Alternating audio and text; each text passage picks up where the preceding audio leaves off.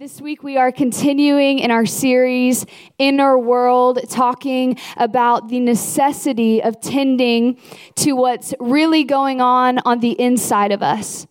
In the reality that what's going on inside of us always finds its way out in one form or another, whether we like that or not. It's just the reality. And we're coming from the reference point in Matthew 23, where Jesus is, is talking with his disciples and like Jesus so often would. He, he tells a story. He, he creates a picture for people to really drive the point home. And on this particular occasion, Jesus is, is giving an analogy for what hypocrisy looks like.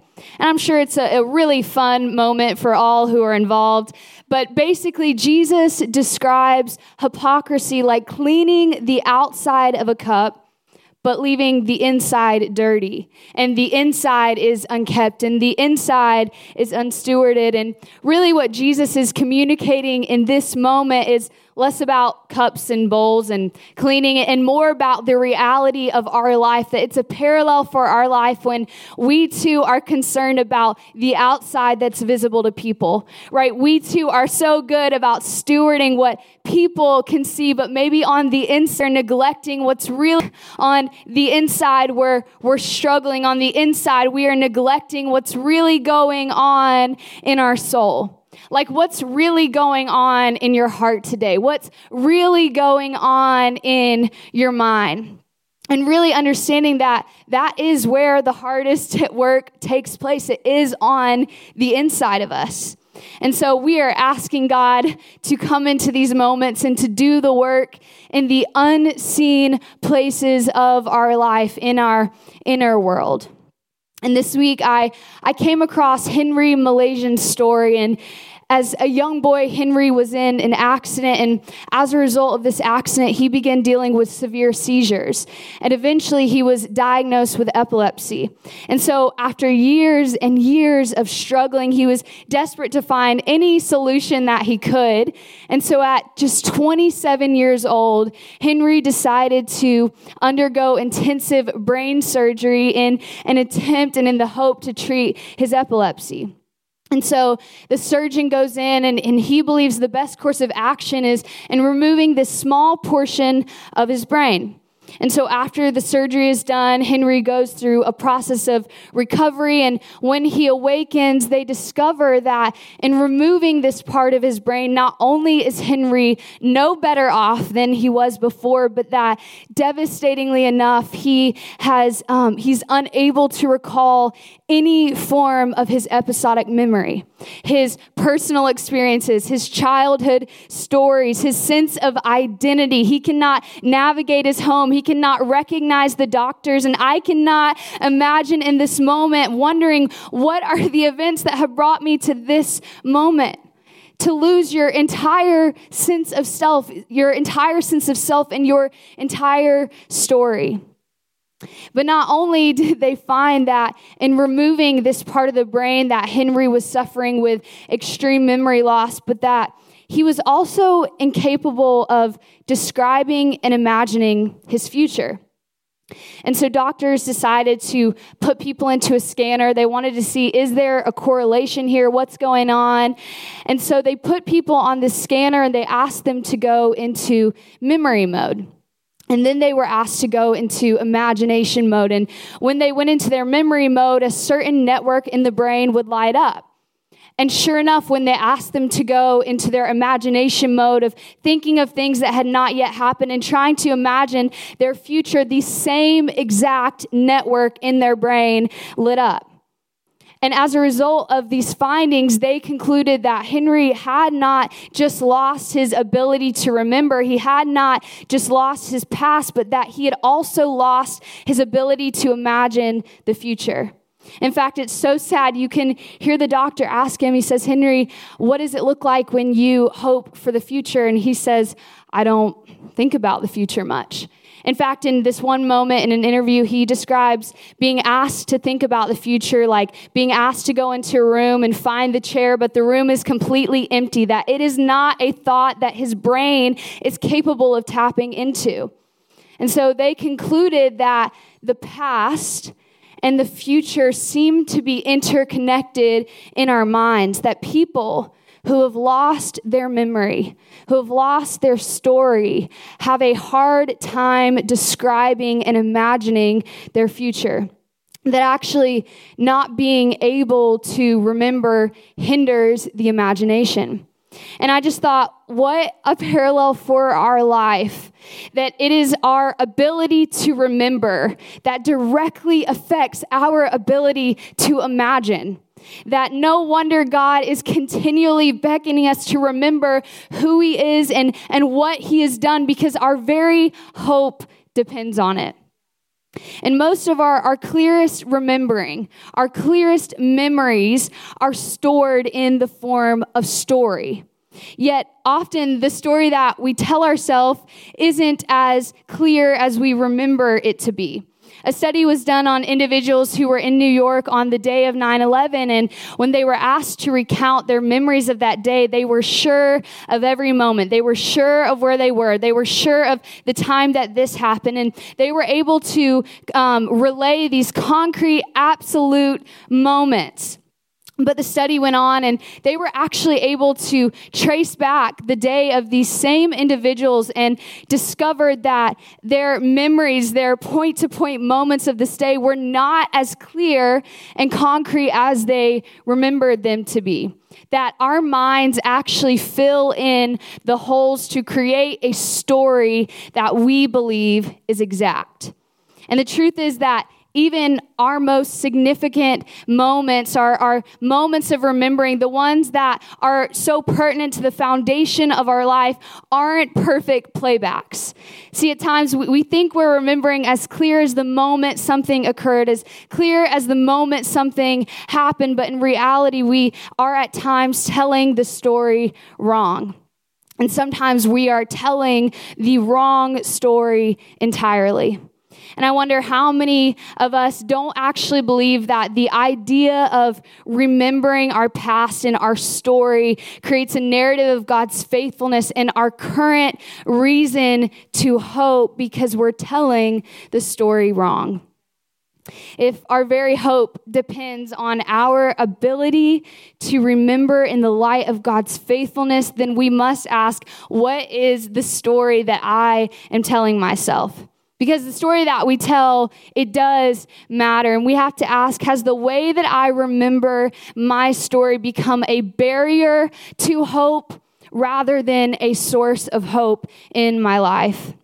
In John 8, we, we learn of a certain woman's story. It says, starting in verse 1, Jesus returned to the Mount of Olives, but early the next morning, he was back again at the temple. A crowd soon gathered, and he sat down and taught them.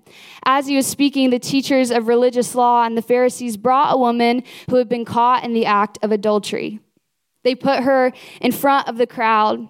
Teacher, they said, to Jesus. This woman was caught in the act of adultery. adultery. The law of Moses says to stone her. What do you say?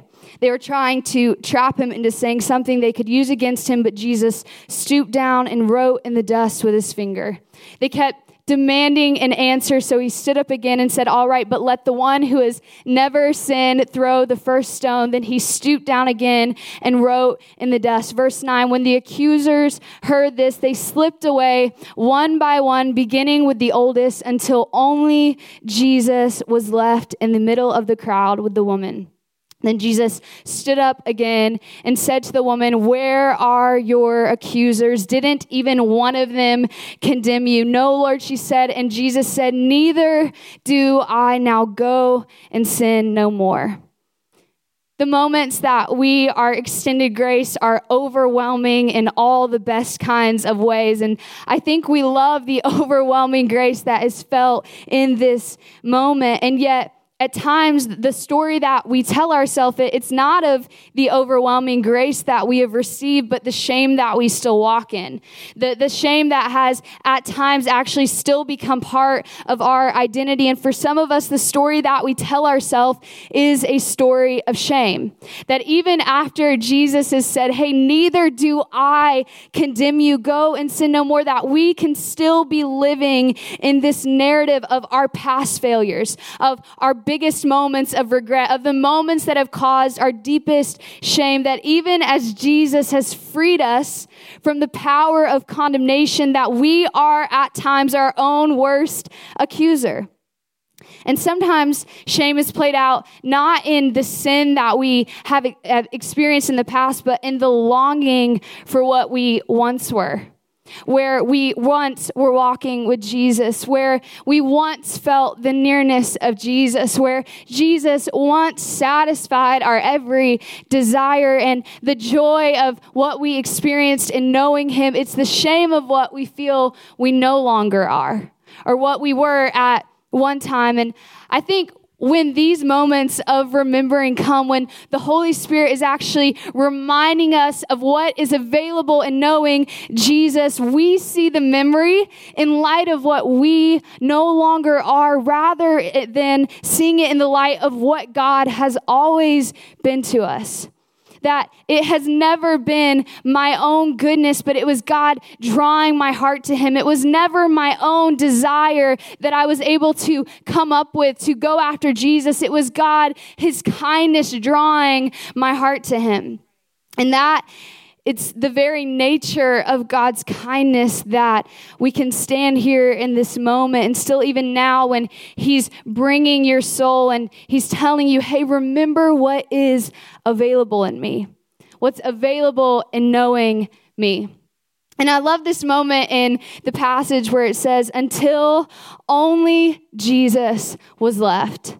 That is the best part of our story when we look back not on what we no longer are, but that Jesus was always consistent, that Jesus was always there. When we look back and we see Jesus is the object of my fe- affection, Jesus is the whole point of the story not the things that we've failed to be or, or to become, not the aim of becoming those things to please people, but Jesus alone, the nearness of knowing him.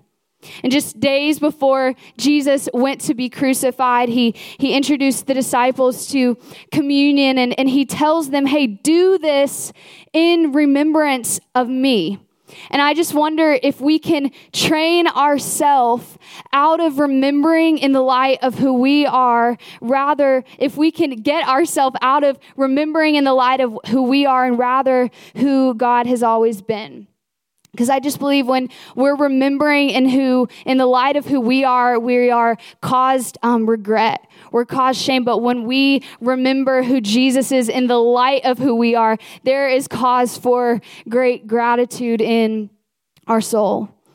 And for some of you, maybe it's not a story of, of shame that you tell yourself in remembering, but maybe it's a story of striving that we often live from this place of, of striving, all of our efforts grasping for this illusion and this idea, this belief that we have control. And sometimes it's out of this place of fear. Sometimes, if we're honest, it's because we're not sure we can trust God to do what we believe needs to be done and the way we think He needs to do it and the timing that we think best and, and not choosing surrender and not choosing to trust Him, we fail to actually look back on the past and recall all the moments that we say only God could have done this you know, the moment in your life where there was no ounce of your own effort to change the result, the moments that cause us to see actually how little control that we actually have, the times that make us stand in awe and in reverence of God to say, literally, God, only you could have done this. And it's in those times of, of remembering that, these kinds of moments that we're given the will to surrender today that we're given the obedience and the trust that we need for today. Sometimes our, our current effort to control keeps us in a place where we cannot even recognize that we are standing in the reality of answered prayers in our life. That we have began to take too much credit for the things that we're currently standing in and saying, I would not be here in this moment. I would not be alive. I would not be married to this person. I would not be in this moment if not for the intervention of Jesus in my life. And we become so convinced that it was our own efforts that got us to this moment that resulted in our current circumstances. And we give ourselves way more credit than we deserve instead of standing back and saying, there is so little that I did to be in the grace that I'm currently standing in. And it's a humbling reality when we realize how much we actually didn't do. Ephesians 2 brings us into this posture of humility that's so very necessary if we're going to combat the striving that we tend to live in. It says this As for you, you were dead in your transgressions and sins. It doesn't get any worse than dead. He said, In which you used to live, following the ways of, those, of this world and the ruler of the kingdom of the air, the spirit who is now working in those who are disobedient. All of us lived among them at one time, gratifying the cravings of our flesh and following its desires and thoughts. Like the rest, we were by nature deserving of wrath. But because of his great love for us, God, who is rich in mercy, made us alive with Christ even when we were dead in transgression. It is by grace that you have been saved. Verse 11, therefore remember, remember that formerly you who are Gentiles by birth and called uncircumcised, remember that at that time you were separated from Christ, excluded from citizenship in Israel, and foreigners to the covenant of the promise, without hope and without God in the world, but now in Christ, you who were once far away have been brought near by the blood of Christ. And what a humbling and incredible reality that we get to stand in this morning that by no efforts of our own, by no striving, that He said, I choose you. I love you. I see you. And remembering there is maybe the story of shame you tell yourself. Maybe it is a story of striving. Or maybe for you, it's, it's a story of disappointment that you tell yourself. And when I think of a story that is muddled in disappointment, I actually think of Lazarus, which may come as a surprise, but if you only remember the end of the story, you may forget the moments of great disappointment. If you know Lazarus' story, he was a dear friend of Jesus, and he became very sick and so his sisters mary and martha they sent for jesus knowing that if anyone could heal their brother that jesus could it says in John 11, but when Jesus heard about this, he said to himself, Lazarus' sickness will not end in death. No, it happened for the glory of God, so that the Son of God will receive glory from this. Now, catch this in verse 6. So, although Jesus loved them, he stayed where he was. Although Jesus loved them, he, he waited. He didn't go in their timing. Although it pained his heart, he, he didn't go in the timing they thought best. Although he knew that this delay would cause them great disappointment in the hearts of people he, he dearly loved, although it might devastate them for a time, Jesus stayed. See, God's timing is rarely our own. And it's this paradox of this moment where we see that although Jesus was late in terms of their timing and their expectation and their wishes, he was perfectly on time, working in all the ways that they could not yet see. And so Jesus waits until he knows that Lazarus has passed. And then in this moment, Jesus tells his disciples that Lazarus is not dead, he is simply sleeping, and they're really confused. And so he tells them plainly, Listen, for your sake, I'm glad I wasn't there, for now you will really believe. Come, let's go see him. And of course, you and I, we, we know that Jesus, he calls Lazarus out of the grave and it is this incredible moment. But the thing that always catches my attention is that in John's telling of Palm Sunday, on the, the day that Jesus made his triumphant entry into Jerusalem, on the day that Jesus would become known before he went to be crucified, in the magnitude of this moment that he points to Lazarus multiple times saying, when the people heard of Jesus coming, that they came to see the man named Lazarus. That many had come to believe because of Lazarus, but the reality is that it cost Mary and Martha their greatest moment of disappointment. The thing God used to bring about his glory in this moment cost them dearly. And you and I we know how the story ends, but they didn't. And can you just imagine the devastation of this moment, knowing that the only person who could have changed the circumstance was Jesus and he wasn't there? and doubting not just this moment, but really the reality of who they thought and believed Jesus to be. Having not just to deal with the death of their brother, but maybe the death of their expectation and what they thought Jesus would do. And I can remember just times in my own life walking through disappointment and wondering, like, God, why aren't you coming through? And this moment where I know that you could change this. Wondering why he wasn't producing the result that I saw fit and the timing that I saw fit and the way that I saw fit, and wondering and wondering in this moment, having to learn that our disappointment does not change the reality of His goodness. That He is faithful and that we can look back in hindsight in moments and say, Oh, I saw you there, even if the outcome wasn't what I thought it would be.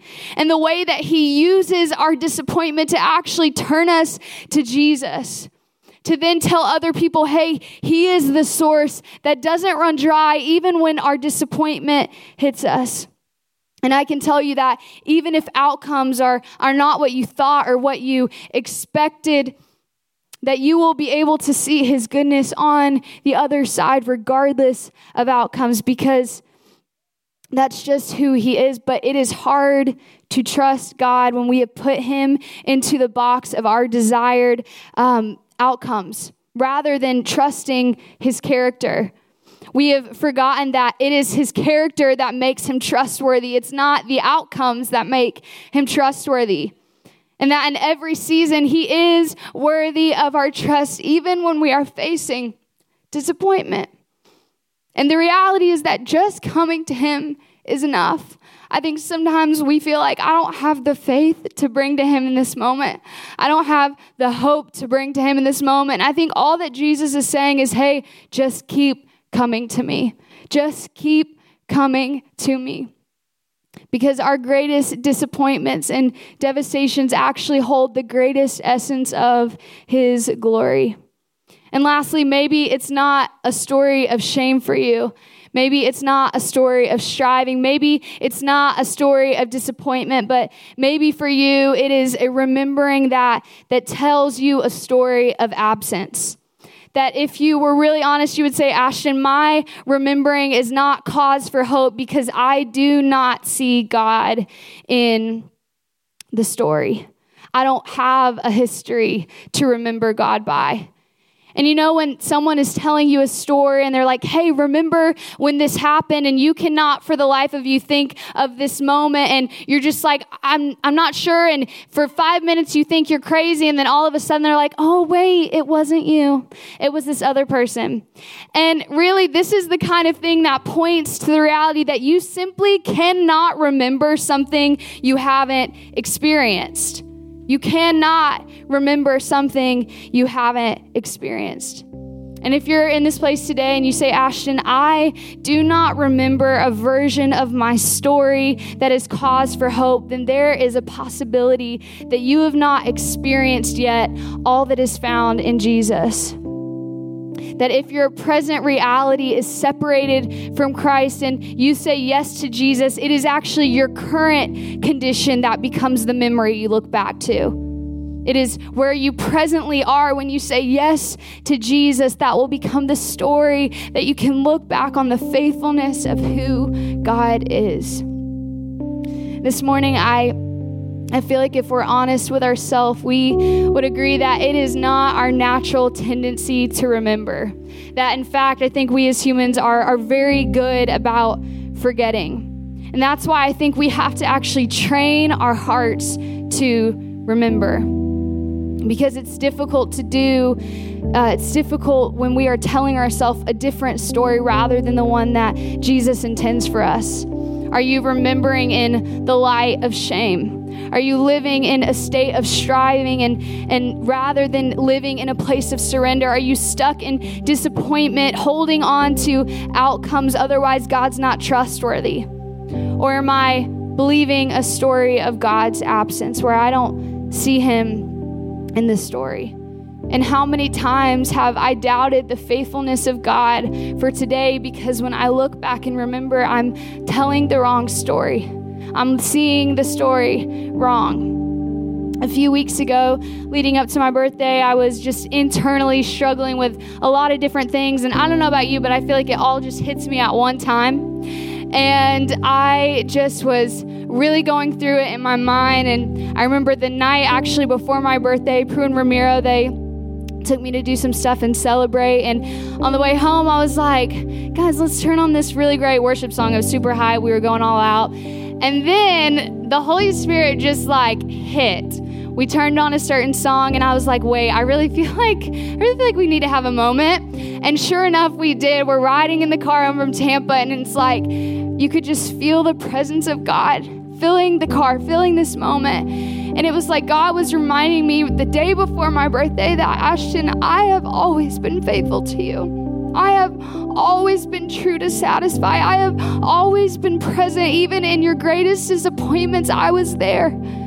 And it was such a humbling moment. And you know, when we have that, that moment where the Holy Spirit is remembering and, and reminding us of who we are, we feel so silly for the moments where we doubt it. We feel like, why did I doubt who you were, God? And He's so gracious with us to say, hey, I am who I say I am. I am faithful and true. I have satisfied and I will satisfy again.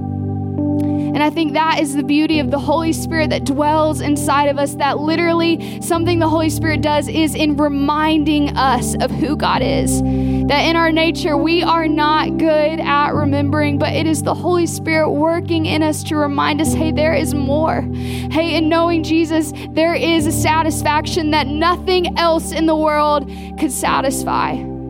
He's reminding our soul. And it's hard to remember what we don't recognize. And so, in just a moment, I do want us to go into just a time of worship where we take a moment and say, God, remind me of your faithfulness. God, remind me when I can't see it. God, remind me when I'm so stuck in the tunnel vision of this current moment. God, would you remind me of who you've been to me all my life? And can I tell you that when we are reminded, the response becomes gratitude? That when we set up these altars of God's faithfulness in our life, the response is gratitude. And so this morning, if you would just stand with me.